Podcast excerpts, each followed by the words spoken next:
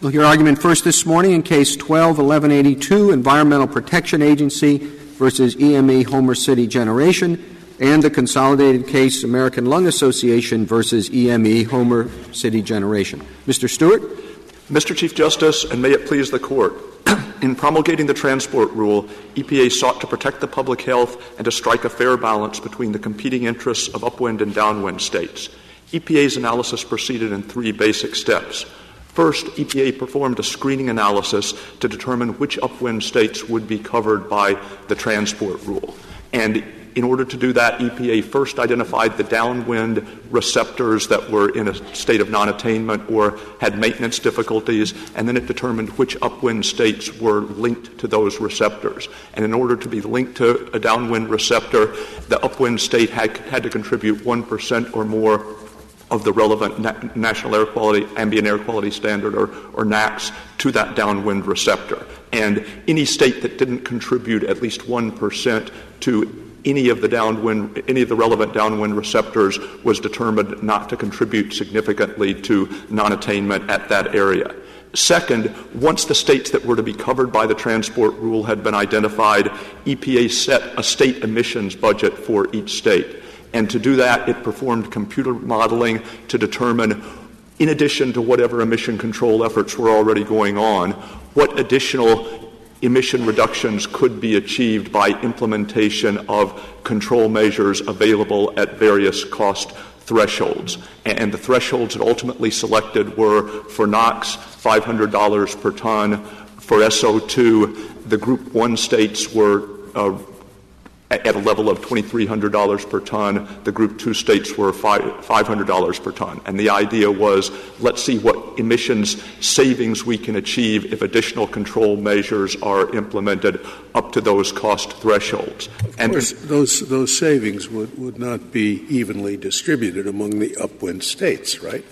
So some upwind states uh, that are able to make those efficient changes will be carrying more than their burden of uh, reducing the emissions uh, in, uh, that affect downwind states, right? Well, there, there, were two bases for distinguishing among the states. The, the, first, in terms of the $500 per ton threshold for the Group 2 states versus the $2,300 per ton threshold. The, the way in which states were divided into those categories is that the states that were linked to the downwind receptors that had the most severe pollution problems were treated as Group 1 states, and they were required to make greater pollution control efforts be, because they had some responsibility for the most serious problems. Now, I guess the, the point of your question would go to, to the fact that even among states that were operating under constant cost con- control thresholds, a, a state that had already implemented cost measures up to that limit might have to do less in a sense because it would have already taken the, the steps that were required, at least as compared to an air quality only threshold. Well, I, I, don't mind a state doing less. I think North Carolina said said that you can use those cost figures uh, to do less, and, and that's not challenged here. But what the application of the cost factor means is that some states that can more efficiently make the changes will be required to do more than merely account for their proportion of the downwind harm. Isn't that true? Well, uh, yes or no? I, mean, I think it's it's an easy yes or no answer. I, I think it is. No, I think it is the case that if you adopted an air quality only threshold, then it would be more likely to be the case that states that had already done a lot to control air pollution would have to take additional steps, even if it was done at, at a non-cost, in a non-cost effective way. Eric, you answered my question. Does, does, does the fact that you begin with what the statute says is that each upwind state has to account for its, its effect on the downwind states. But once having identified that effect, you, you then say those upwind states that can make the uh, reductions more efficiently have to make more reductions than, they, than their mere proportion of the harm requires. Isn't that so? I, I, think it would be the case that at least as com- yes, as compared to at least some air quality only measures, the use of cost would have the effect of distributing the burden in a somewhat different way than it would have if you considered air quality factors. Is the idea, Mr. Stewart, that the states that are required to do more are the states that haven't done much already? That's correct, and that, that was what I was trying trying to get out earlier. That if if states have to do less in order to meet the $500 in, in order to be in a position where they've implemented all the cost, all, all, the emission control measures that are available at $500 per ton. If a particular state has to do less in order to achieve that, it's probably because that state has already implemented most yeah. of those measures on and, its own. And what provision of the statute uh, uh, allows you to take that into account? Well, the, the term that we're. I mean, as opposed to each state, whether it's inefficient or efficient, has to merely reduce its contribution to the downwind state pollution, right? That's what the statute says. Well, the statute says that each state will adopt measures that prevent sources within its borders from contributing significantly to downwind non attainment. Right. And the, the purpose of the provision is not to allocate blame for an existing state of non-attainment or for prior pollution. It's to devise, to devise a scheme that going forward will prevent non-attainment from occurring. And the idea is if each state lives up to its obligation and if the downwind states make commensurate commitments, then the problem will be solved. And in, in terms of the language, contribute significantly. I think there are there, there, are various reasons to think that EPA reasonably construed that term to include a component of difficulty of achievement. That is,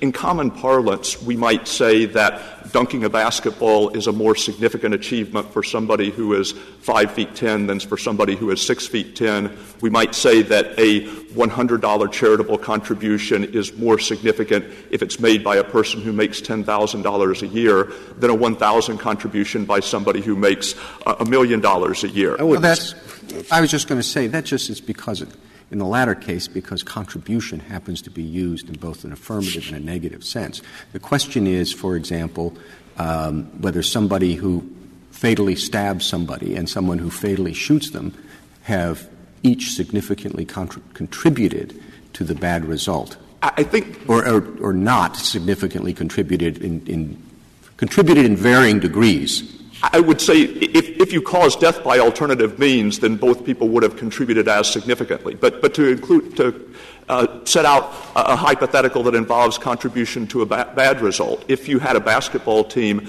that lost a game by one point and, and the coach was asked to pinpoint the plays that contributed significantly to the defeat, the coach would be much more likely to identify a missed layup or a turnover than the missed half court shot at the buzzer. It's true that the missed half court shot at the buzzer would, in one sense, contribute significantly in that it was a but for cause. If the shot had been made, the outcome was, would have been different. But if you're talking about significant contributions to a bad result, you'd more likely to focus on errors that could and, or, and should have been avoided, not simply the failure to accomplish something that's extraordinarily difficult. Can, can I ask Is part of your, your answer to Justice Kagan's question and Justice Scalia's question is that it depends on the time point, at the time at which you measure? That is to say, if you take a look at a state which for five years has been trying to ameliorate uh, pollution, uh, you can measure it from the point five years ago, and if you do that, then they're not having to contribute more.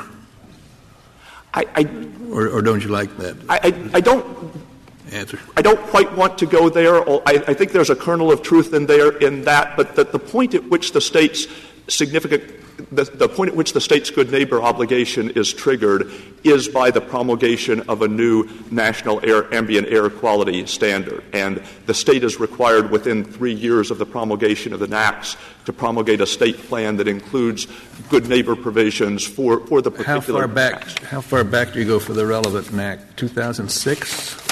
in this case, there are two NAAQS that were implement, that were promulgated in 1997. Or 97. One of them for annual uh, particulate matter and one of them for ozone. And then the 2006 NAAQS was for 24-hour particulate matter, particulate matter, which is harder to achieve. And, and so when, when we are asking what are the states supposed to do as of the time that the new NAAQS is promulgated, the, the states don't exactly get credit for what they have done in the past.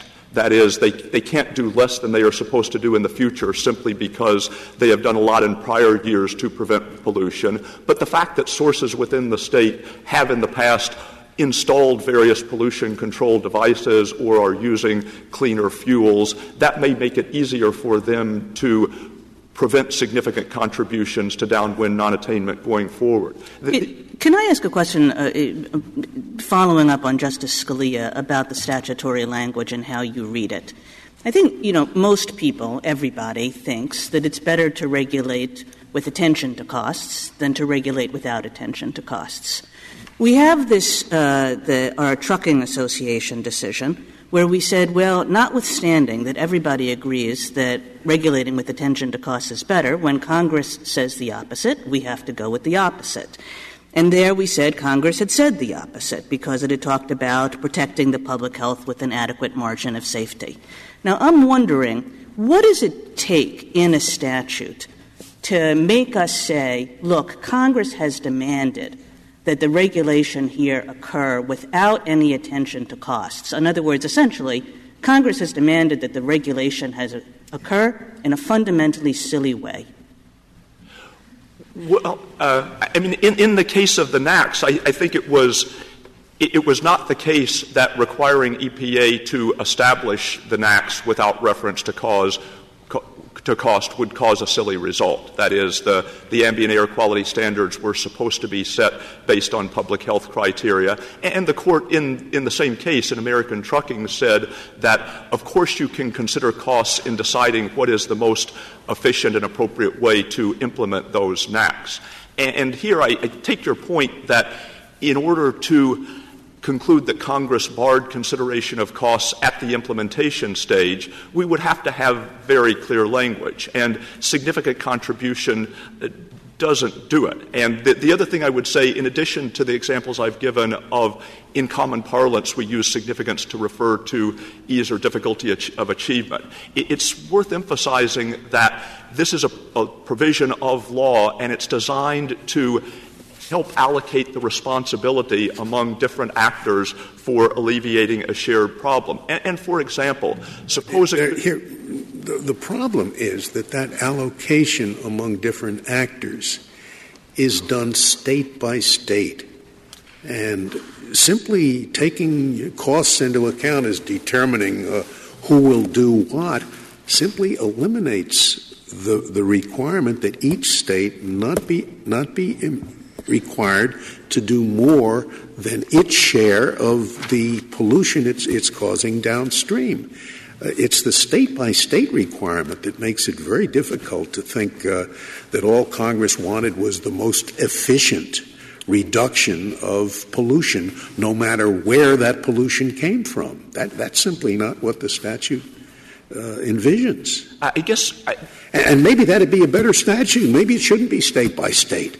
I mean, the first thing I would say is we, we can accept the premise that each state should alleviate no more than its share, and there still may be that each state should do more, no more than its share, and yet there still may be different ways of determining what a state's fair share is. That is, one way would be to determine which states had been the greatest polluters in the past and say that the, the, more pollution that had previously flowed from your borders, the greater your reduction obligation in the future. But another would, way would be to say, in order to ensure that each of the states that have shared responsibility for the problem in the past bears its fair share, we will ask each state to undertake commensurate efforts as measured by the cost threshold. For, for example, if it could be shown somehow that the generation of electric power inherently required the emission of some level of SO2 and NOx, that there was simply no way to, to generate electricity through any technology known today without generating, without emitting that minimum amount. I, I think we would certainly say well, Congress didn't intend to bury in the good neighbor provision some prohibition against particular states generating electricity. And EPA could re- EPA or the states could reasonably determine that the unavoidable component of the emissions, the part that couldn't be avoided even with the, the best possible uh, pollution control technology, that would be regarded as legally insignificant, that the only legally significant contribution would be contribution that could have been avoided. Now, clearly, EPA has gone one step farther because it hasn't just focused on emissions that couldn't be avoided at all, at least with, without foregoing the generation of electric power. It, has said we will treat as legally significant only the extra increment of emissions uh, that comes after you've taken what we regard to be equitable and cost effective pollution. Just one more question on cost. In, in, in, your answer to Justice Kagan's question, there is at least a possible argument that you, the regulator, the government, the EPA, can take cost into account unless it's expressly prohibited from doing so. Uh, you don't go that far, but you, you, you even stop short of that. You say that uh, it might be difficult to apply the cost rationale at the implementation stage? I, I think that's what you said, and if so, no, I, no, I, did, I, I, didn't. Then I misspoke. The, what the court said in American Trucking is that in, in setting the NAAQS, EPA was forbidden to consider costs not because the statute said in so many words costs can't be considered, but because the, the, criteria that were set out in the statute for what the NAAQS had to achieve simply couldn't be reconciled with consideration of costs. But the court in the same decision said, although you can't consider costs in determining what the NAAQS will be, what air quality standards have to be achieved. Of course, you can and should consider costs in deciding what implementation me- measures should be used to determine which emissions will be reduced. If, if Congress wanted that, why couldn't Congress simply have said the EPA shall prescribe minimum uh, pollution reduction member, uh, uh, measures that have to be taken by the states? I, that's a quite different statute from what we have before us. But what you're saying is, uh, you know, you, you, you reduce it this, uh, this much, uh, as much as efficiency will allow. That, or, or else you're in violation of, of, of, the, of the good neighbor rule. And that's a very different statute from what Congress wrote. Maybe it's a good idea. Maybe EPA ought to control all uh, all efficiency measures for reducing pollution, but it's certainly not the statute that Congress wrote. Let, let me say three things in response to that. The, the, first is that, as I mentioned before, the good neighbor provision is addressed in the first instance to the states. That is, it's the state's initial obligation to submit an implementation plan that contains good neighbor provisions. And so if the court says cost can't be considered in defining significant contribution, the effect is not simply that EPA can't consider that factor when it steps into the state's shoes. The effect is that a state can't consider costs of achievement in attempting in good faith to implement its own good neighbor provision. The, the second thing I would say. I don't, I don't, understand that. Please say that again. The, the good neighbor provision, we're, we're, dealing here with a situation where EPA was the one that promulgated federal implementation plans. But that's only because the states didn't, the, the relevant upwind states did not discharge their obligation to uh, implement state implement, promulgate state implementation plans that contain good neighbor provisions. But the language contributes significantly is in the portion of the statute that deals with what a state plan is supposed to contain. It's not dealing with, it's not in a provision that by its terms is addressed directly to EPA. And so if the court said in defining contribute significantly, we can't take into account the costs of emission control measures. That would mean not simply that EPA can't consider that factor when it steps into the state's shoes, it would also mean that the state can't. Uh, consider that factor. Well, Mr. you Stewart. mentioned the fact that the states didn't uh, address the good neighbor uh, uh requirement. Of course, you uh, hadn't come up with their budgets that they had to meet at the time that they had to promulgate their SIPs. Now, at a different point in your brief, you emphasize how incredibly complicated it is for states to determine how much they must reduce their emissions to take care of the fact that they significantly contributed to downwind pollution. And yet you would impose on those states the burden to issue a good neighbor uh, program without knowing how much you expect them to, to meet. Well, it's, it's the, the statute that imposes the obligation on the states, and it, it may help to draw the court's attention to the relevant provisions. On, on page 1A of the appendix to the government's opening brief,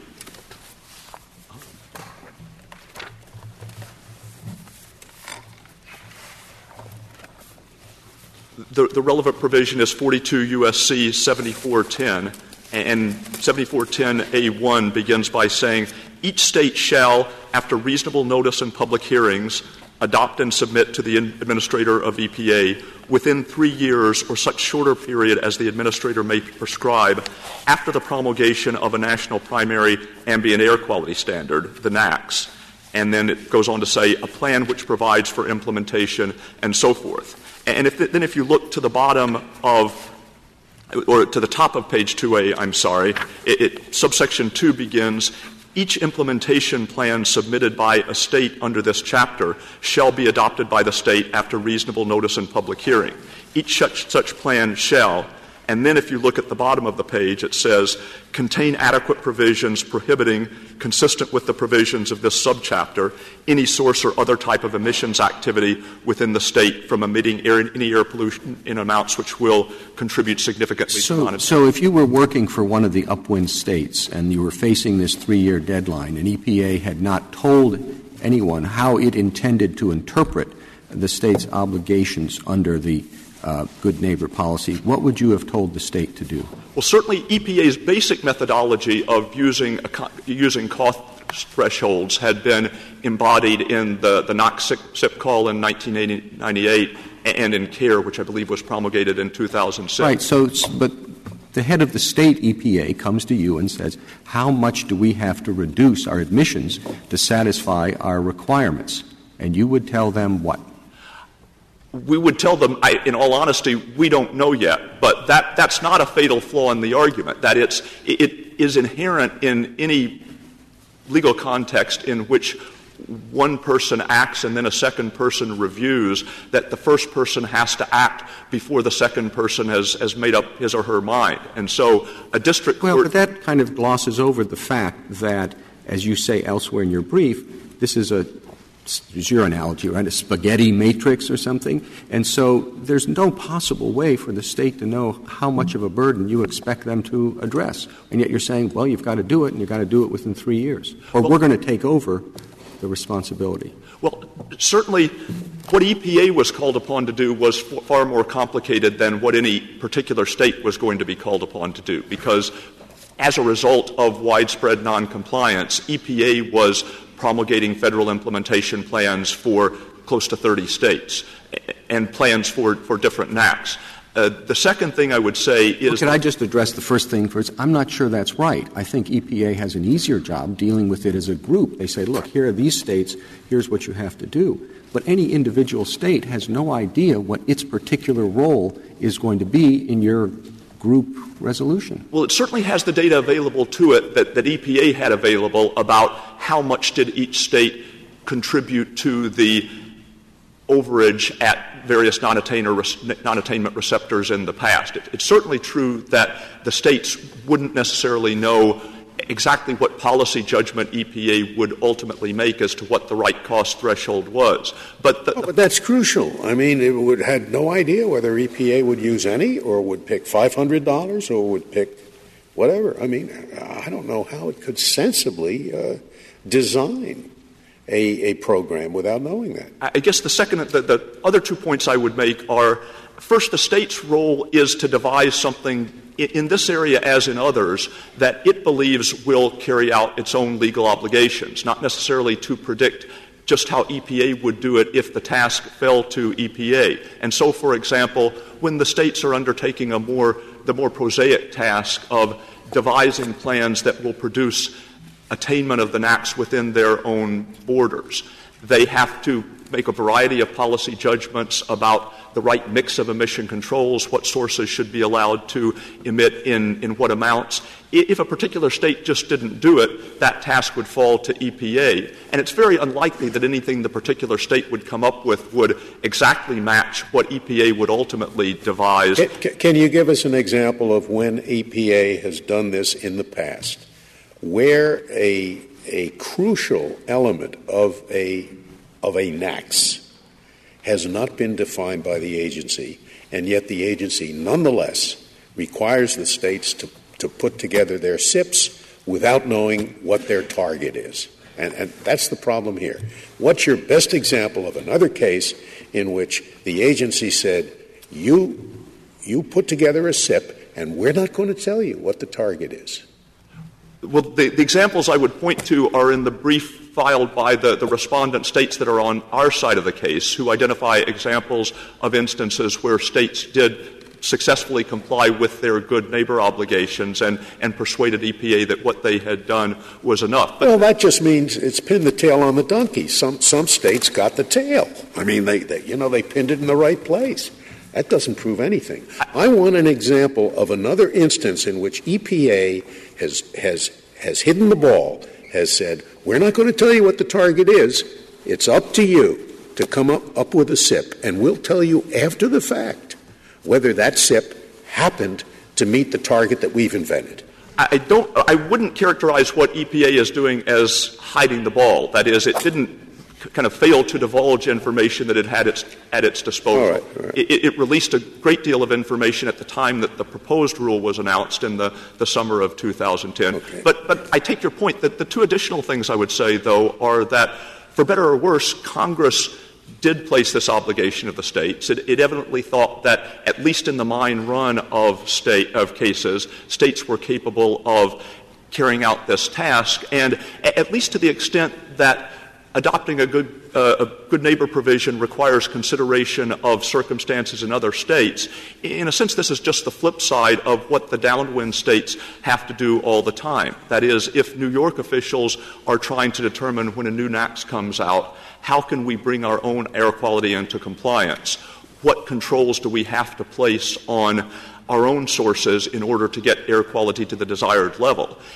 The, the New York officials have to take account of the degree of pollution that is likely to travel to their borders from other states. Uh, they can't analyze emissions within their own borders in a vacuum. They have to consider what the likely contributions of their neighbors yeah, that, that just means there's some facts that they don't know. Of course, there, there are always going to be uncertainty about certain facts. But here there is uncertainty about the target, not just about the facts. We don't know what target we're expected to hit. I guess the final thing I would say on, on this part of the this, this particular sub issue of the case is that even if you reach that conclusion, even if you determine that it was just practically infeasible for any state to adopt a compliant state implementation plan with good neighbor provisions for these NAAQS until EPA acted, then, then the proposition of the opposing states still wouldn't follow. That is, the statute in the provisions that I pointed to says it's up to the states in the first instance to uh, devise the, the, state implementation plans, including good neighbor provisions. And then on page 10A of, of the same provision, uh, of the same appendix, I'm sorry, the statute describes what happens if a state fails to uh, satisfy that obligation.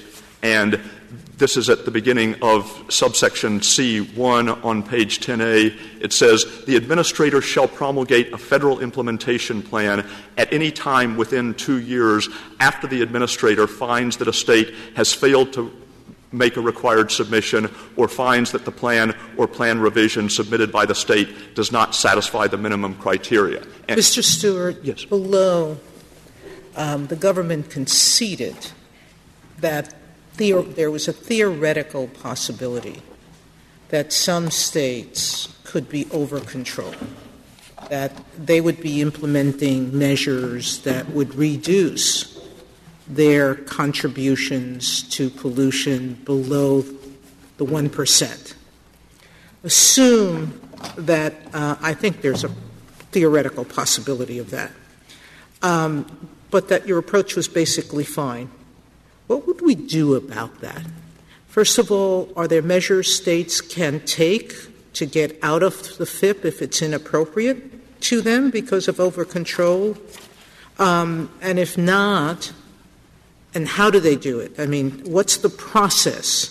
If we think there's a flaw, do we vacate the rule? Do we leave it in place? What do we do? And what and what's our power to do it? I mean, I think in the circumstance you describe, if you reach the conclusion that there was a theoretical possibility that this could happen and that it would be a problem if it did, but that the methodology used by EPA was on the whole ra- rational. I, I, think the task for the court at this stage of the case is to rule on the, more big picture objections that are, properly before it and, that the Court of Appeals ruled on. Now, even if we win everything that's at issue in this court, the case is not over. There are a variety of more specific challenges to uh, the details of the rule that the D.C. Circuit found it unnecessary to address. And so if we won on the issues that are before the court, the case would be remanded and there would be an opportunity for uh, the the court below to consider those. And to the extent including including the over control argument, or would that have been done? Well, to to the extent that any state has, and I, I don't know the the pending as applied challenges at this level of detail. But to the extent that any state has a properly preserved challenge to the effect that it is actually likely to be subject to over control, then that could be heard by the Court of Appeals. The Court of Appeals could determine both whether that is in fact likely to happen and whether, if it does happen, that would render the rule arbitrary and capricious as to that state. But the, real problem with the Court of Appeals methodology was that it said the fact that EPA can't absolutely rule out the possibility that it might happen renders the rule invalid on its face. And in other portions of the opinion, the court faulted EPA for failing to ensure that its regime would not lead to overcontrol. And I think that's an extraordinary standard for an administrative agency to, to deal with. That is, you know, it happens all the time that federal agencies are given authority to regulate, to address one problem, and the regulation necessarily has spillover effects on, on, other conduct. And so, for instance, if a federal agency was tasked with preventing the sale in interstate commerce of contaminated food, it, it might require inspections. It might require the, the recall of food after one item in a, a shipment had been shown to be contaminated. The, these measures might have spillover effects on food that was not, in fact, contaminated. But that wouldn't be a flaw in the, the rule. Of course, an, agency could go overboard and impose a regime that was so onerous in comparison to the health benefits that it was arbitrary and capricious. But nobody would ever say that it's the duty of the agency to ensure that there is no other means of achieving the same health benefits at lower cost to the public. The, the other thing that the, the states could do, I, I mentioned that one way in which a state that believed itself to be unfairly or inappropriately treated by the rule was to pursue any adequately preserved legal challenge it may have in the judicial proceedings. And, and as your question indicated, there is also a mechanism by which a state can asked to have the federal implementation plan replaced by a plan of its own devising. And so the consequence of the state's failure to achieve their good neighbor obligations in time and EPA's stepping into their shoes, that con- the consequence was not that they're forever barred from devising their own plans. The consequence was simply that the federal implementation plan would remain in effect for a fairly limited period of time, subject to replacement by a, a state plan. Uh, if we were to rule against you and affirm the decision below, how long do you think it would take to get a new rule in place? I don't have an estimate on the, time, but if the court affirms on the ground that EPA may not consider costs, part, of the problem, I, think it would be an extraordinary undertaking for EPA to try to achieve. That, that is, part of the difficulty here is that nobody has identified a concrete alternative. That is, a plan that would not consider costs and that yet that would disperse uh, the burdens of compliance among the states in proportion to their prior contributions and also would address the non-attainment problem at all of the downwind receptors. I, I don't know if it so could be could, proved. Could, could, you explain that to me, Mr. Stewart? Because uh, are you saying that the pro- straight proportionality approach that was applied in the D.C. Circuit, are you saying that that's impossible, or are you saying it's complicated and dumb? What, at least what we understand to be the straight proportionality approach is impossible. That is, it might be possible with respect to any particular downwind receptor, because you could say that if one upwind state is contributing two units and another four and another seven, the proportional solution might be to require that any necessary reduction would be in, in those proportions. One, one state would do two thirteenths of the, the reduction, another would do four thirteenths of the reduction, and another would do seven thirteenths of the reduction. That would be theoretically possible with respect to any receptor. But with respect to another receptor, the same states might be contributing in entirely different proportions. And so there would be no way of devising a solution that would be proportionate as to both. I suppose now, you could average them out, couldn't you? You might be able to average them out. I don't think that's any more irrational than picking a number like 500 bucks uh, uh, as to you know what the uh, who, who, can do it more efficiently. That's sort of arbitrary. Well, I mean, the, the purpose of the cost threshold was not to increase or decrease the total amount of reductions that would be necessary. It, it would be to ensure that the reductions that had to take place were done in the most cost effective manner possible. And, and, part of the irony. I understand that, but my point is that is certainly a pretty, pretty arbitrary uh, number. And, and I think averaging uh, for all the receptors is uh, certainly no more arbitrary. Well, I think the cost methodology is one that EPA had used often in the past. Indeed, even before the term contribute significantly was added to the statute in 1990, EPA had interpreted the prior reading of the statute to allow relief for a downwind state if an upwind state was contributing significantly to downwind pollution. And it had interpreted that standard as allowing consideration of costs and compliance burdens. I mean, one, one of the ironic things about this case is that the only ill consequence of over control is cost. That is, this is not a situation in which there is some distinct public health benefit, distinct public health problem, I'm sorry, that is caused if power plants are emitting too little NOx or SO2. The only reason that people worry about over control about reducing emissions more than they need to be is that it costs money. And if that's the problem to be avoided, it seems strange that EPA can't take account of costs in devising a solution. Sir, I don't want you to uh, finish your argument. If you had something to say on what you started out with in describing the plan, you said there are three aspects. The first aspect was you cut out anyone, any state that's contributing less than 1%. You said the second aspect was that uh, you used a metric of $500 per uh, ton of NOx reduced, and uh, you applied that to the states still in, and then you said there were three, and you never got to three, and I want to be sure you do if you. The, third part of the, the process is that once each state's emissions budget has been quantified, with respect to each state, the EPA essentially divides up the emissions that are allowed among the different power plants within the state's borders. And the way that it does that is it gives allowances to the various power plants that add up to the total number of tons of pollutants that are allowed to be emitted. And it's important to emphasize that the states have not joined the industry's argument here that co- even the states on the other side of the case have not joined the industry's argument here that states that costs can't be considered. Those states are not quarreling with the methodology by which EPA quantified their state emission budgets. Those states are simply saying that once those had been quantified, they should have been given an opportunity to determine on their own how the allowances should be allocated without EPA doing it first. In, in, some situations, that might have been a rational way for EPA to proceed. That is, the statute says that once, the, once EPA finds that a particular state has either uh, failed to submit a good neighbor SIP or has or EPA has disapproved the good neighbor SIP. Once that happens, the statute says that EPA at any time within two years can promulgate its own federal implementation plan. And in some circumstances, it might be rational for EPA to wait the full two years and give additional guidance to states in order to give them every opportunity to devise compliant plans. There, there were basically two reasons that EPA didn't do that here.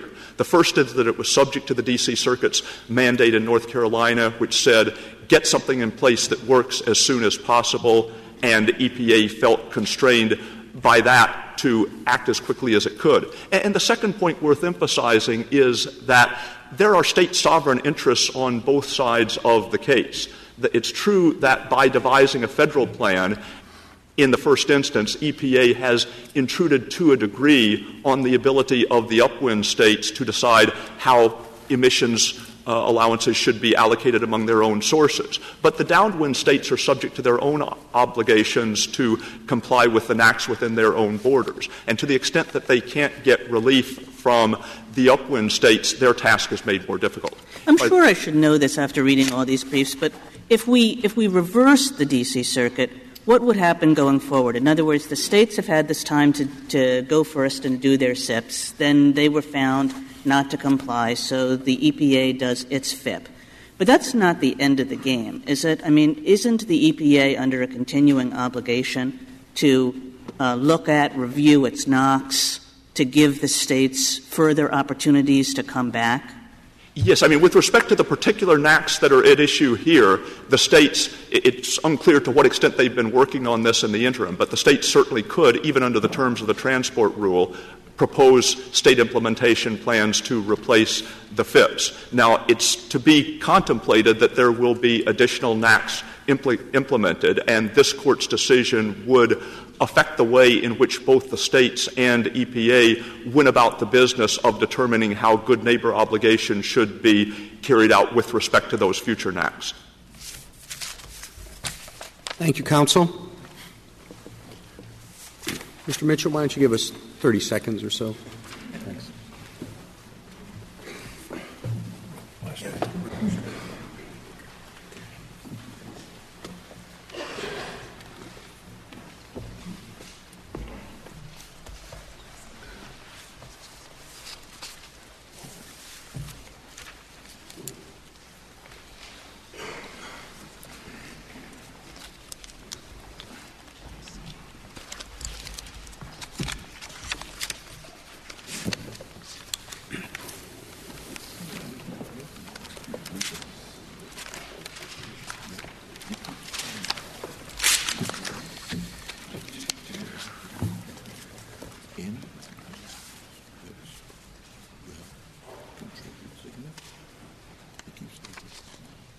Mr. Mitchell? Mr. Chief Justice, and may it please the Court. EPA's actions in this case have written the states out of the Clean Air Act. EPA cannot impose a good neighbor FIP on the states when EPA has left the states completely in the dark about the meaning of the phrase contribute significantly. EPA's approach requires the states to submit SIPs that can only guess at how EPA will quantify their good neighbor obligations under Section 7410A2D. Well, it's certainly, it's, certainly, it's certainly hard, but it is what the statute says. And it seems to me that if, if EPA had taken a different view, it would have been contrary to the statute. You know, EPA's actions are unlawful for several independent reasons. The first is EPA's actions in this case represent an arbitrary and capricious change in the way that the agency has interpreted the statute. For 15 years, starting with the NOx SIP call in 1998, EPA told the states not to submit good neighbor state, good neighbor SIPs before EPA had quantified the state's obligations under A2D.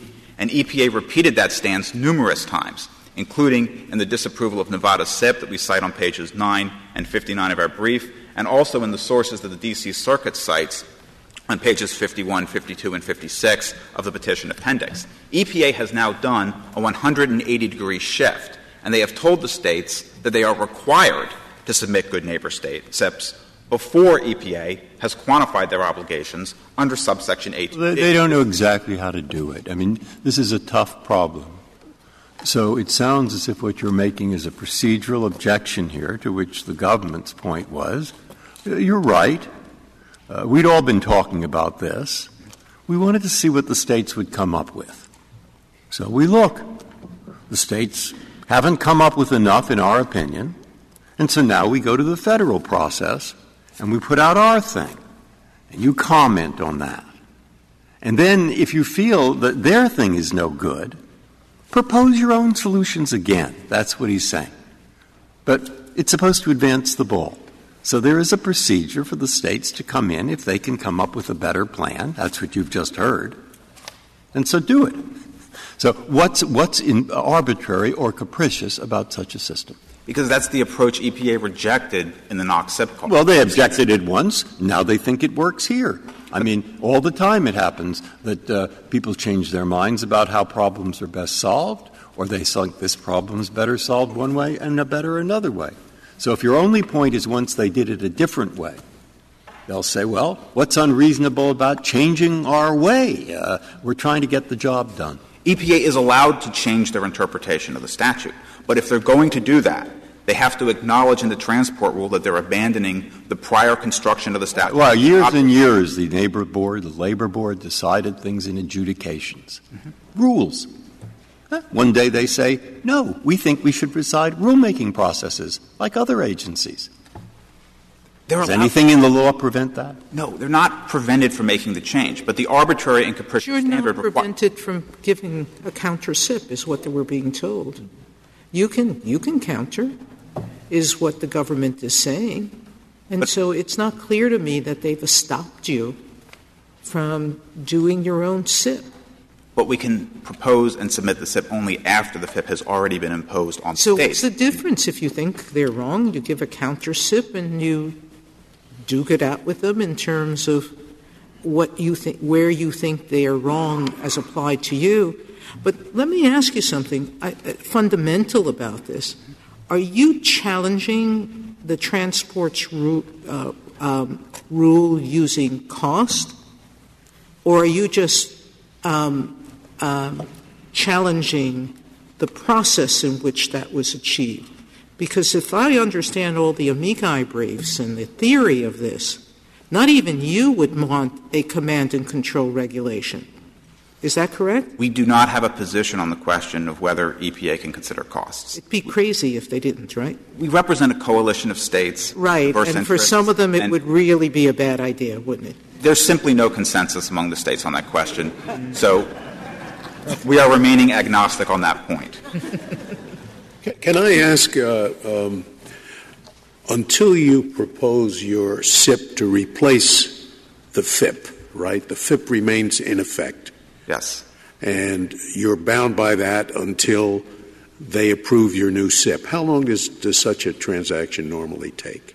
It depends. It really does. We don't know exactly what our obligations. You think that's a quick process? I mean, as no, it takes you, months. And in, you'll, in you'll have to develop a new SIP. That'll take you some time. Yes, and, and then that SIP is is uh, submitted to EPA, and and they chew on it for as long as they want, right? Yes. And then maybe they will say your SIP is good enough, and maybe they won't. Right. We're still waiting for EPA to decide on the SIP that we submitted to implement the good neighbor obligations for the 2006 particulate matter standard. but, but at least if you uh, adopted a SIP or proposed a SIP. Uh, you've given reasons. You have a you have a, a, rational plan, and the EPA then must give a reasoned response to it. Whereas if the EPA is the first one, they're writing on a blank slate. And it seems to me that in some respects the EPA is more constrained under this process to which you object.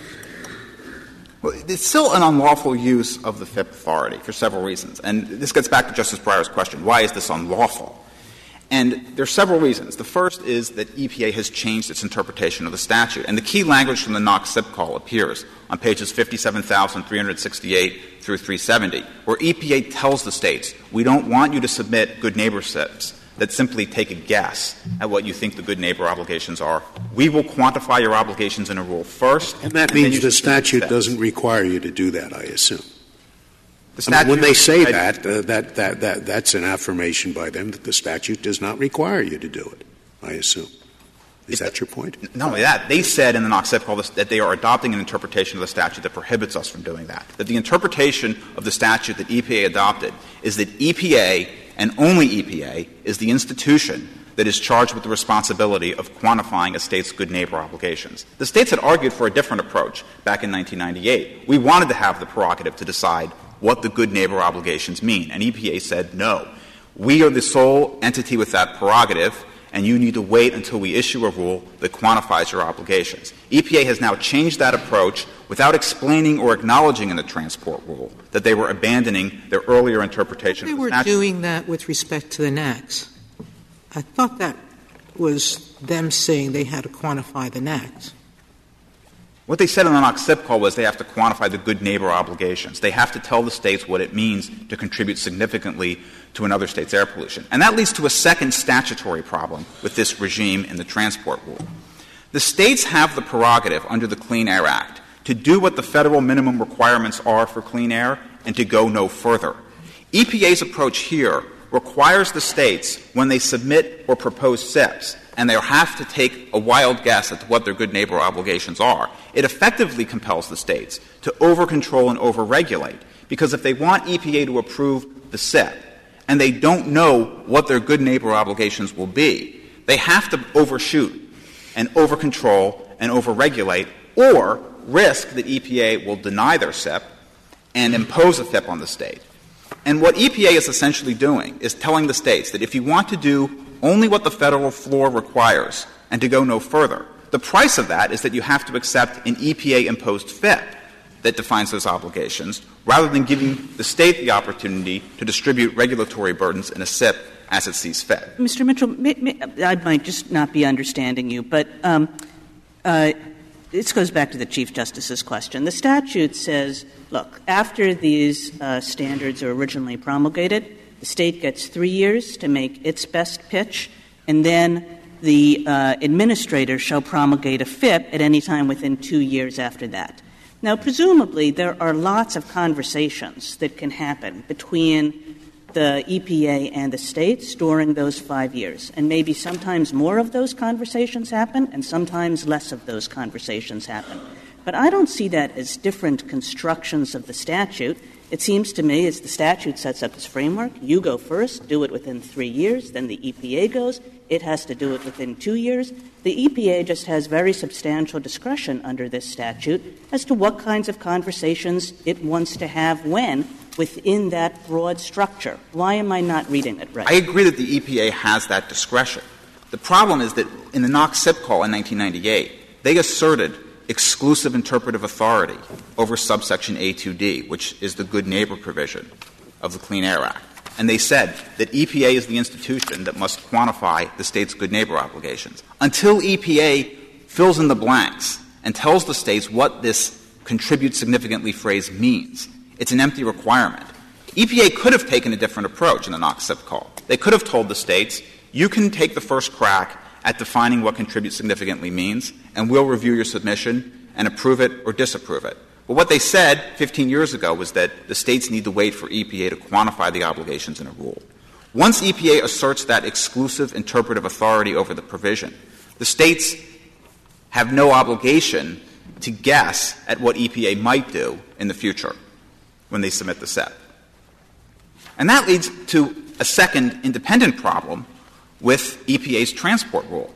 Because EPA had no authority to impose federal implementation plans for the 1997 standards on the 22 states that already had EPA approved SIPs in place for those standards. EPA haven't some states already challenged that? Isn't that pending below? Why should we be looking at that issue here when states have challenged that? Three of the states have challenged their. I don't know why the rest didn't, but three of them have, so why should we enter the fray anticipatorily? Isn't that an issue we should wait and see what EPA says below? The United States is suggesting that we're somehow launching an improper collateral attack because the states could have challenged the earlier SIP disapprovals or earlier findings of failure to submit no, no, no. This is a very discrete question that they've already approved some, some SIPs. Three states have already challenged the fact that there shouldn't be required to meet a new standard because they've already had an old standard approved. Um, that seems to me a very discreet challenge, and three states have undertaken it. But those judicial proceedings have been stayed pending the outcome of this. Well, I don't know why, but that's a different issue even though it has, wouldn't it be more prudent for us to wait for that administrative process to finish before we venture into this question? That's my, my point. I don't think the court should wait because the issues that we're raising are discrete from what's being challenged by those three states in their separate proceedings. The arguments we're making are that first, EPA has no authority to impose a FIP on the states before quantifying the good neighbor obligations under A2D. And second, EPA improperly invoked the corrections power. And that's because, because EPA did it that way. You don't get that from the statute. You get it from what EPA did in the, in the first round. Is that right? We're not relying solely on the statute, Justice Ginsburg. That's correct. Our argument is that EPA has changed its interpretation of the statute from the NOx SIP call to the transport rule without adequately acknowledging or explaining how its new interpretation is consistent with the statute. But we're also relying on the statute as well, because, as I mentioned earlier, A2D requires the states to eliminate pollution that contributes significantly to another state's non attainment. They may not know, you know. They may not know. There's six states that contribute to the seventh state's pollution. And how much each state can cut back depends. It depends on what it costs. It depends on how much they contribute. It depends upon what the other states will do. It depends upon where the wind blows, and that changes all the time. Right. So, so they have a tough problem. They can't tell you exactly how much you should uh, uh, cut back until they know what they have in mind or what others have in mind for solving the problem. So it sounds to me as if you're asking them to do the impossible. And they'd had a very good reason for not doing what they did before, namely, it would be impossible here to have a decent, or not actually impossible, but very tough and very expensive. So that's why I gather they went the way they did. I don't know anything in the law that tells them that this statute was meant to force them to proceed in a way that would either be hugely more expensive and perhaps impossible. What's your, what's your reaction? EPA has done this before. I mean, with the CAIR FIPs, when they first quantified the state's good neighbor obligations, they gave the states an opportunity to submit SIPs before the CAIR federal implementation plans would take effect. And EPA agrees that the states have no ability to guess accurately at how EPA will quantify their good neighbor. Well, they have they done can't. the impossible here, haven't they? I mean, they, they have the transport rule. That's the, the only question is whether it should have come out sooner or later right? The only question is whether it should have come out before the states were obliged to uh, uh, submit their SIPs. It's not impossible for EPA to decide what contribute significantly means. That's their job. They've asserted that prerogative. They can choose any reasonable interpretation of that phrase. You started to give us a second statutory reason. I was really eager to see what that was. Yes, that's the Section 7410 K6 issue that we mentioned in the brief. EPA had previously approved good neighbor SIPs for 22 states that implemented the 1997 standards for ozone and particulate matter. Once EPA approves a state SIP, its ability to impose a FIP on, the state, on that state expires under the statute. So EPA had a problem for those 22 states. How would they be able to impose FIPs when they had previously approved SIPs? EPA says in the transport rule that they're going to invoke the corrections power of K6 and K6 says that if EPA determines that a prior decision approving a SIP was in error, then EPA. Isn't that the issue that the three states are challenging below? Just that discrete issue about whether the EPA can, can call this a corrective action or not. Isn't that entire issue being determined in, that, in those proceedings? It's not being determined because the proceedings have been stayed. But yes, three states, Kansas, Georgia, and Ohio, have challenged. But that issue is what's at issue there. Pardon the. the Would you finish describing the issue? I really didn't hear it. Right. EPA invoked its corrections power under K6, but K6 says that a correction must be made, quote, in the same manner as, end quote, the decision being corrected. EPA's approvals of the earlier SIPs went through notice and comment. Because of that, K6 requires that the corrections likewise go through notice and comment, and the corrections here did not go through notice and comment. There's no disagreement between the petitioners and the respondents on that point. Now, the United States tries to get out of this problem by saying that they can use the good cause exception to notice and comment rulemaking that's found in the Administrative Procedure Act. That doesn't help EPA at all because the requirement comes not from the Administrative Procedure Act. The requirement to use notice and comment comes from K6. It doesn't help EPA to rely on an exception to a statute when the statute providing that exception is not the statute that imposes the requirement. Well, why can't this is, of course, a statute on which EPA uh, gets substantial Chevron deference. Why couldn't we read that language to essentially uh, mean uh, subject to the same procedural requirements as the original? Because that caveat does not appear in K6. Well, it's not a caveat, it's just a different understanding of what that language means. I mean, you say it has to be in the exact same uh, uh, in the exact same way they previously acted, and I guess I'm saying it could mean subject to the exact same procedural requirements. Was that not clear? Might not have I'm been clear. I think your, your, your argument or the, the suggestion is that EPA could rely on the normal rules set forth in the Administrative Procedure Act. Whatever procedural requirements uh, uh, uh, uh constrained EPA when it approved the SIP, those were the same procedural requirements that constrained EPA when it disapproved the SIP. But we're just asking, are they, you know, both are, have to be subject to the same procedural requirements. EPA can act differently as long as they're acting within that same set of rules. We don't think that's a tenable construction of K6. I mean, K6 authorizes EPA to make corrections, but it says specifically the corrections must be made in the same manner as the decision being corrected. If the decision being corrected went through notice and comment, the corrections have to go through notice and comment as well. If the decision being corrected went through formal adjudication, then the correction must also go through formal adjudication. And EPA doesn't try to make that argument in their brief about what K6 means. And they're just trying to say that the good cause exception in the APA to notice and comment rulemaking should carry over here. And there's well, I think that they are trying to make that argument. They're saying in the initial version, we could have done it by notice and comment rulemaking, or we could have done it if we had good cause. So, too, when we uh, reverse that initial determination. Now, that's what the statute means, then K6 doesn't constrain the agency much at all. Because I think, I think it would follow that if you did it for good cause to, imp, to, to apply the rule, you can do it for good cause to abolish it. Not that you can do it by rulemaking when you adopt it and then use good cause when you when you abolish it. I seem to me to square with the text. This text says in the same manner as. In the same manner? In the same manner. So it's looking back to the original decision and how it was made. And that's the second reason we've provided for why the D.C. Circuit decision uh, should be affirmed. Now, if the Court were to reach the K6 issue, there's also the question of whether the FIPs can be severed. Because the K6 argument doesn't — I see my time's expired. You can finish your sentence. The K6 argument doesn't knock out all of the FIPs on a, standing alone. It would require uh, analysis of the severability question. Thank you. Thank you, Mr. Mitchell.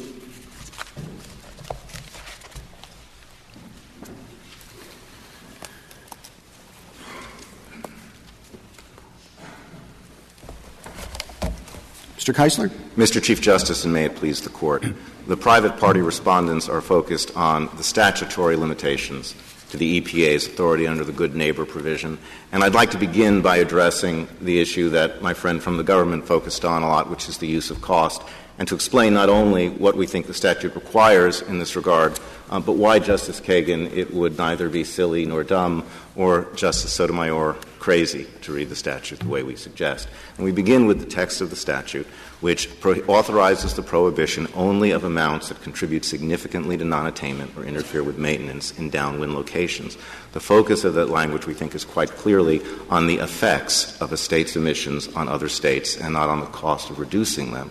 What EPA has done here is assert that it has the power to increase a state's reduction obligations beyond what a focus on the effects of its missions would require, simply because EPA has decided that it would be reasonably affordable for that state to bear a higher burden. And what that means is that states here, which are making only a very slight contribution to air quality problems in downwind states, are nonetheless required to make very substantial reductions, in many cases far more than states that are making far greater contributions to poor air quality in the same downwind locations. There is no relationship at all under the EPA's methodology between the amount a state contributes and the amount it has to reduce, because the entire driver is cost. Mr. Stewart said that cost was one component. It's not one component. It is the entire driver of Why is it amount. wrong? That is, to, I've focused on your argument here in the briefs, which is very clear. And Very good. And, and I keep the example that comes to my mind is we have an overgrazing problem in state A. Right? It's caused because cows come in from state B and sheep come in from state C. The cowmen and the sheepmen are in different states. They're not friends. Now it turns out, well, it turns out that uh, EPA, which is in charge of preventing the overgrazing, discovers that if the sheepmen build a fence, that will cure the problem, even though they only contribute half or maybe less. Well, if we bury it, you know, we divide it equally, you each have to pay, the, you each have to cause half the problem because that seems fair. It's going to end up that the people in state A with the cows, they're going to starve to death. So our choice is between taking two people, two states, each of whom cause half the problem, and getting an overall plan where you solve the problem at minimal cost, or just dividing it 50 50, which seems fair in mathematics, but leads to starvation, cost, and death, etc. Do you see what I'm driving at? And that's what they've done here. The second method, they the, rather the not, they're not treating each state alike. You are right. And the reason that they're not treating each state alike is they know one, all the states are partly responsible in more than one percent. And with this plan, we get the job done at much lower cost. Now, where in the statute does it say they can't do that? I'll try to respond to that, uh, that fully, Justice Breyer. Um, certainly, it is the case, and we would acknowledge that there are always going to be legitimate policy arguments in favor of the least cost, most efficient solution to any problem. Uh, but we would also say that there are countervailing policy arguments at issue here, and we do believe the statute sides with those countervailing policy arguments. And the countervailing policy arguments here are focused on the fact that in Your Honor's hypothetical, where there's one state that it would cost more to reduce and another state it would cost less. The only scenario in which you get a different result under the EPA's approach and our approach is where the state that would cost more to reduce is, in fact, contributing a lot more to the downwind state's air problem than the other state. And for several reasons, we think when the statute looks at that issue, and ask the question of whether EPA should have the authority to force the state which is in fact contributing less to nonetheless reduce more simply because it's costly. We think there are at least three reasons why the statute embodies the policy choice that says no, the state that contributes more reduces more, the state that contributes less reduces less. The first is the one that I mentioned at the outset, which is the statutory text, which we think quite clearly is focused on the effects. Significantly contribute to non attainment or interfere with maintenance in downwind locations. But the second is the whole structure of the clean amounts significantly attribute, right? It's it's amounts. Amounts, correct. Yeah, that yeah, significantly not, contribute. Not conduct significantly. No, that, that, that's right. And I don't think the word significantly can bear the weight that Mr. Stewart places on it. It modifies the words contribute to non attainment. So it's about the degree of causal contribution. And it doesn't modify at all the phrase interference with maintenance. And they've used the same cost methodology to implement that as well. But the second, uh, beyond the text, the whole structure of the Clean Air Act is focused on treating the states as separate entities which are responsible for the emissions that happen within their borders and the effect that those emissions have on other states. That's why this is in a SIP rather than some general EPA regulation, and that's why the language of the statute is what it is amounts of emissions within a state. And in this regard, I think it's, it's telling that in the reply brief, what the government said was that it believes it has the kind of authority here to consider cost that would be considered by a chancellor at equity in a nuisance case. Chancellor at equity in a nuisance case had private party defendants before him or her. And so, of course, they were allocating burdens on the basis of equity and efficiency and all the kinds of things a common law chancellor can take into account. The EPA has before it separate states with separate responsibilities who have a long historic role and responsibility of enforcing emissions control procedures within their border. And Congress could rightly or reasonably at least have concluded that it didn't want EPA to have the same authority to shift costs and efficiency and equity around among different states to require point. Okay. Now, you remember, please, that, that, that my cow sheep example was meant to pick up precisely the disproportion that you're talking about. And, and keep that in mind because I found it a helpful example. No, that, that, now, the, my point is did you find in Congress, and I'm interested in legislative history, did you find anything in the legislative history that suggests that where the EPA faces this kind of regional problem, and it's a regional, not just a statewide problem, that people in Congress thought they had an answer or a glimmer of an answer, as opposed to taking this language, which is pretty open, and saying we're going to leave it to, we don't know, we don't have a clue, uh, uh, the EPA is there to figure this thing out, and we're giving them broad authority here. Is there anything that cuts on your side, you see, as opposed to the other side of reading this language? I think there's one thing I can cite, Your Honor, and that is that the statutory history in this case is that the predecessor version mm. to what we currently have before us simply said that states were required to prohibit the amounts which prevent attainment or maintenance. No word significantly, just prevent attainment or maintenance. I think certainly looking at that language, there's nothing in there that would suggest that costs can be taken into account. What Congress said in the committee report in 1990 when it added the words significantly contribute to non attainment and interfere with maintenance was that it was doing that precisely because it recognized that this was a provision that addressed causation of bad air quality effects, because what it was doing was not introducing some new element of cost, but relaxing the causation standard, saying it shouldn't be something like but for causation, where the question is just does it prevent attainment or maintenance. It's enough if it contributes significantly to non-attainment. So, M- Mr. Keisler, I mean, you have a statute here that clearly does not have any language about no costs allowed that also does not have what the American Trucking Association statute had, which was like public health only, sufficient margin of safety, right? So none of that. What you have is exactly what you said. You have a, a statute that focuses on causal contribution, right? So this is a hard problem, right? Because, I mean, let me just sort of give you a numerical example, which I'm sure is as simplistic as the other numerical examples floating around this case. But, you know, uh, let's say that the standard is 100, and there's a state that has uh, 120.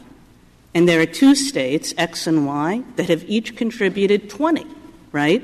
So we, you know, we only need 20 of those, we have 40. And the question is, how do you get from those 40 to those 20? The D.C. Circuit would just say, well, we take 10 from each. But if, this, if the question is only about causal contribution, and that's all that the statute talks about, there have to be other ways we can make that determination of, of what contribution each should be legally responsible for, right? And what the EPA said here was we're going to distinguish between uh, we're going to distinguish between states that have have put a lot of technology and a lot of money into this already and on the other hand, states that have lots of cheap and dirty emissions.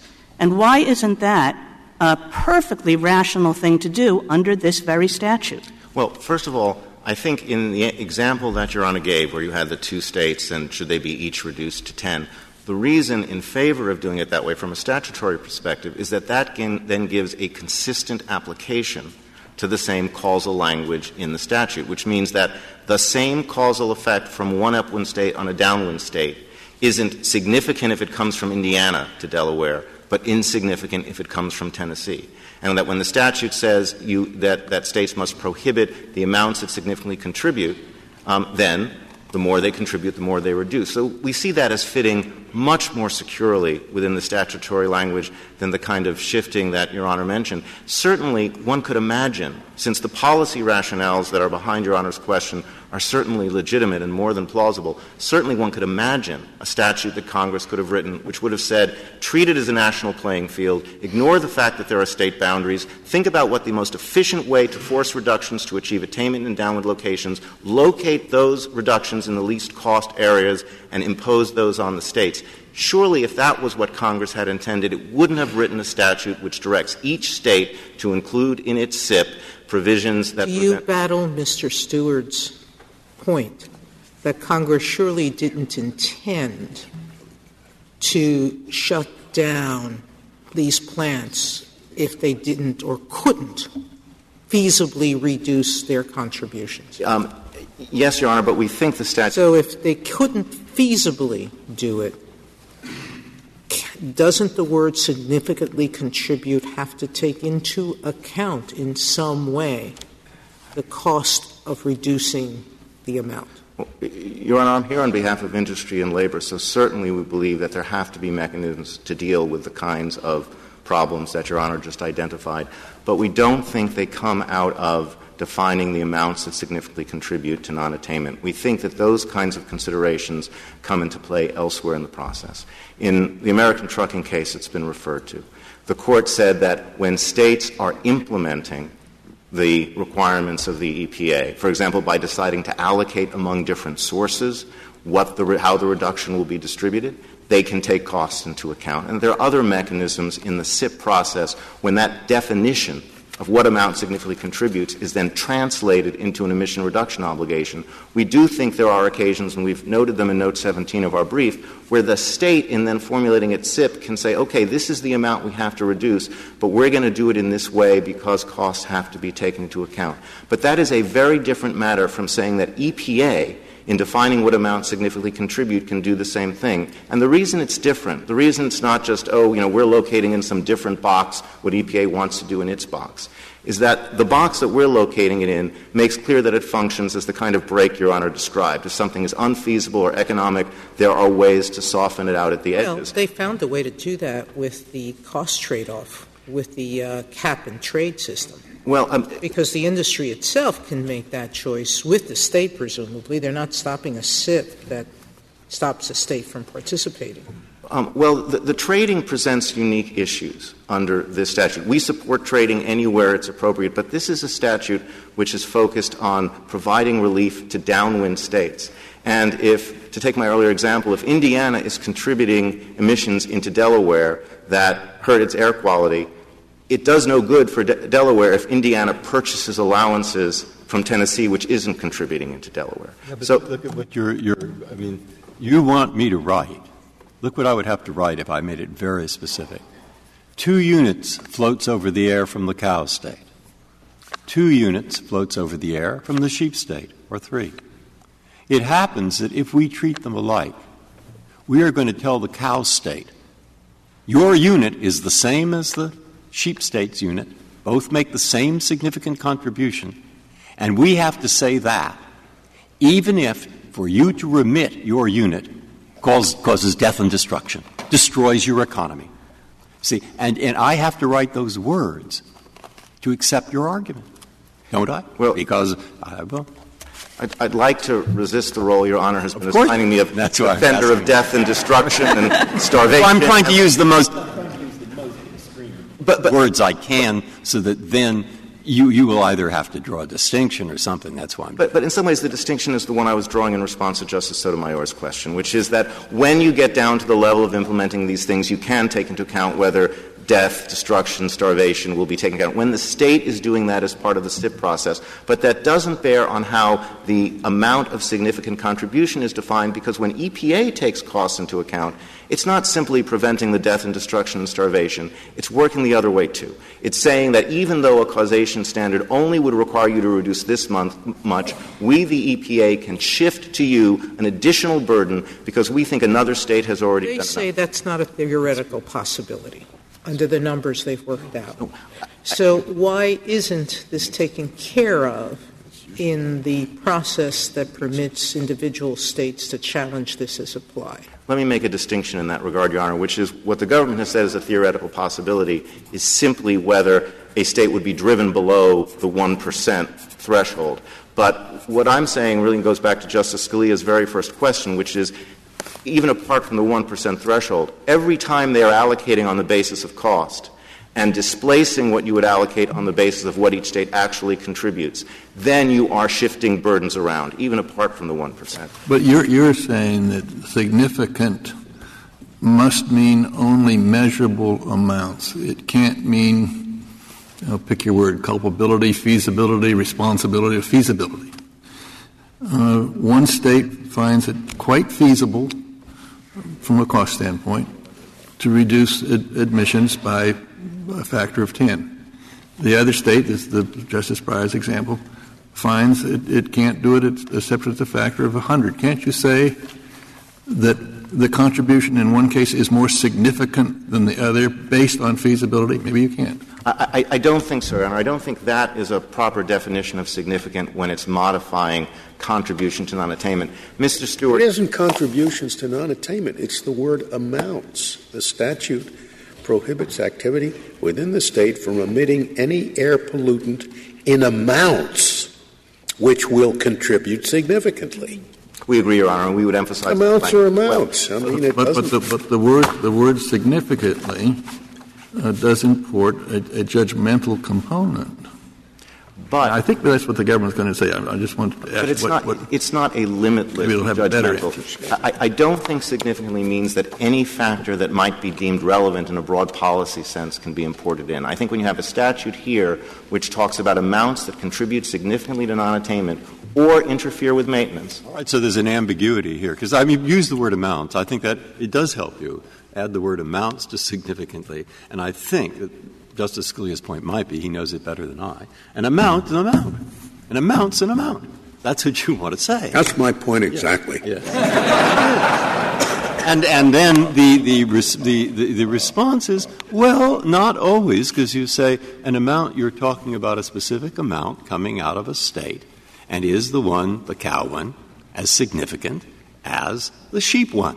All right? And that's, I, th- I think, we're, I, I think you hit Right. the No. nail as to what the issue is. That's right. And, and I guess our position is that significant may have a range of meanings, but it's not a limitless range of meanings. I think one member of the court once said the fact that yellow is ambiguous doesn't mean it can mean purple. And here, you know, we don't think the range of meanings in the context of this provision accommodate the government's definition. But, Mr. Keisler, the nature of this problem is that there's an allocation issue. It's not just everybody gets down to a certain threshold level. It's there's a level and we have to allocate. And the question is, what are we going to allocate on the basis of? And the word amounts doesn't tell you what you're going to allocate on the basis of. So there are lots of different choices for what we can allocate on the basis of. We can just divide, you know, and do it all proportionally. We can take into account per capita, we can take into account a state's population if we wanted to. Or we can take into account, as the EPA did here, costs, on the understanding that costs reflect how much of an investment a state has already made in pollution technology. So the statute, neither the word amount nor anything else, says anything about those different methods of allocation, does it? I, I, I disagree with that, Your Honor. I think, and you know, I don't focus exclusively on the word amount or the word significantly. It's the entire phrase, amounts that contribute significantly to non-attainment or interfere with maintenance, which I do think 10 out of 10 people who weren't in this courtroom and hadn't read the Clean Air Act, you sat down and asked them, what does it mean? They're talking about what the effect the emissions in one state have on the other. I don't think this is any more ambiguous in referring to air quality effects as a standard than the NAAQS stat- statute at issue in American trucking was in talking about safety and health as a standard. It does supply a content to what the EPA has to do, and that content isn't cost, it's this air quality effect standard. What is, what is your answer? Do you have an answer to Mr. Stewart's basketball hypothetical? I mean, I thought that was pretty good. If you ask the coach what significantly contributed to the loss, he's going to talk about uh, the missed layup rather than the missed desperation throw. Even though, as far as amount, each was going to count for two points. Well, it's very hard to assuming the one was within the. It's, it's very hard for me to translate the, um, the amount concept into performance on the basketball court, but Mr. Stewart's other example was a contribution to a charity. And I certainly would accept the notion that if Bill Gates and I each contribute $100 to a charity, I've made the more significant contribution. But that's because we're using contribution in that context to mean something else. We're using it to mean donate or give. We're not using it to talk about the, causation. the basketball thing is uh, to, to, to make it parallel to what's at issue here. The the question should you, you should ask the coach which which of the you, you lost 101 to 100. Which of the 101 points contributed most to your loss?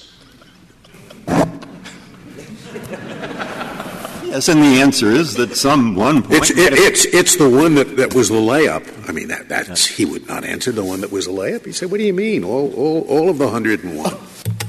But if there were different teams playing in the league, and you had an overall result, mm-hmm. you could actually determine, you know, which team had contributed what to the overall result. And when we're dealing with states, we are dealing with groups that the statute conceptualizes as separate teams which are entitled to be treated separately. But I would like to make just one other point because I see my white light is on.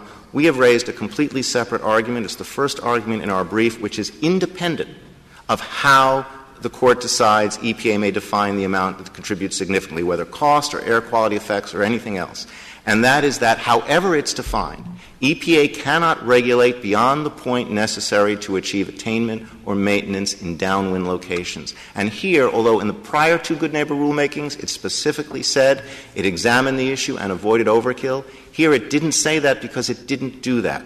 Apart from the cost versus air quality issue, we had commenters that submitted evidence that showed that EPA could achieve attainment and maintenance at virtually all the same downwind locations at lower levels of regulation. And EPA's response to that on Pet. App. 354A was they weren't going to look at lower levels of regulation because at lower levels of regulation, some sources in some states might cease operating existing controls. And that's all they said. But if sources in some states could cease operating existing controls, and as the commenter said, you would still achieve attainment and maintenance in all the downwind locations that they are linked to, then EPA has no authority under the good neighbor provision to require those sources to continue operating their existing controls. There may be authority under other provisions, but not this one. And the, st- and, and the EPA in this particular proceeding said nothing else, gave no other reason for refusing to act on the evidence that commenters submitted that lower levels of regulation at most upwind states would still achieve attainment and maintenance at downwind locations, and they had no authority to regulate beyond the point necessary to achieve attainment and maintenance. If the Court has no further questions, I thank the Court. Thank you, Counsel. Uh, Mr. Stewart, you have four minutes remaining. Thank you, Mr. Chief Justice. As Mr. Keisler indicated, in our reply brief, we cited the com- history of the restatement as it bears on the common law of nuisance. And as this Court indicated in American Electric Power, if the Clean Air Act had not been enacted, the remedy that downwind states would have in a situation like this one would be a federal common law nuisance suit against upwind states or polluters in upwind states. And I think there are three lessons to draw from that fact. The first is that, as the briefs and argue, argument in this case indicate, judicial resolution of such a suit would have been a Herculean task. And the prospect of doing that through judicial processes should reinforce the, the wisdom of Congress's choice to replace that mechanism with the Clean Air Act, and it counsels in favor of deference to the expert agency that has been placed in the position that a common law court would previously have been placed in. The second is that, as the reply brief citation to the law of nuisance indicates, the common law court in that scenario would have been able to consider the costs necessary to achieve reduction in pollution upwind in deciding whether a particular remedy would be appropriate or how much of a reduction an upwind polluter should have to make. And there's no reason, absent extraordinarily clear statutory language, to deny EPA the same authority. The third thing is, as the analogy to the common lawsuit indicates, there are sovereign state interests on both sides of this case. This is not a matter of EPA versus the states. It's a matter of EPA trying to act as an honest broker between the upwind and the downwind states. The, the next thing I would say about the Clean Air Act is that the statute as a whole is replete with references to economic activity and harnessing the profit motive. That is, both the states and EPA are specifically authorized to provide for the trading of allowances, the whole purpose of which is to achieve emission reductions in the most cost effective manner possible. And I think it's worth noting in this regard that we, although we talk about the transport rule as regulating the emission of emissions of states, what we're really regulating is emissions of power plants within the states. And the Good Neighbor provision itself talks about preventing significant contribution from emissions sources or emissions activity within the states. And one of the things that the EPA said in the proposed rulemaking was that in some circumstances, the cumulative downwind impact of a particular upwind state might be great, not because any particular power plant was poorly regulated or emitting at a high level, but because there were so many power plants in the same state. And one consequence of forbidding the EPA to consider costs is that a particular power plant in an upwind state might be required to install more expensive pollution control measures and make greater reductions simply because it happened to be located in a state with a lot of other power plants. And the last thing I would say is this is the statute, as I've said before, has a prospective focus. It's intended to be implemented state offic- by state officials. And if you ask, how would a state official assure herself or feel confident that her own state implementation plan was satisfying good neighbor obligations when she wasn't really sure what other states might be doing. And, and, one way is if a state official said, if everybody else did what I'm doing, I can feel confident that the problem would be solved. And, and that's really the pro- approach that EPA used. It examined certain cost thresholds and it said, at particular th- cost thresholds, we feel confident that if everyone, upwind and downwind state alike, alike makes uh, pollution control efforts at these levels, the problem will be solved, or at least almost solved, because there would still be slight residual uh, non attainment. And it seems perfectly rational to say that the significant contribution is the amount over and above what would occur if everyone adhered to an approach which, if applied across the board, would solve the problem. Thank you. Thank you, Counsel. Counsel, the case is submitted.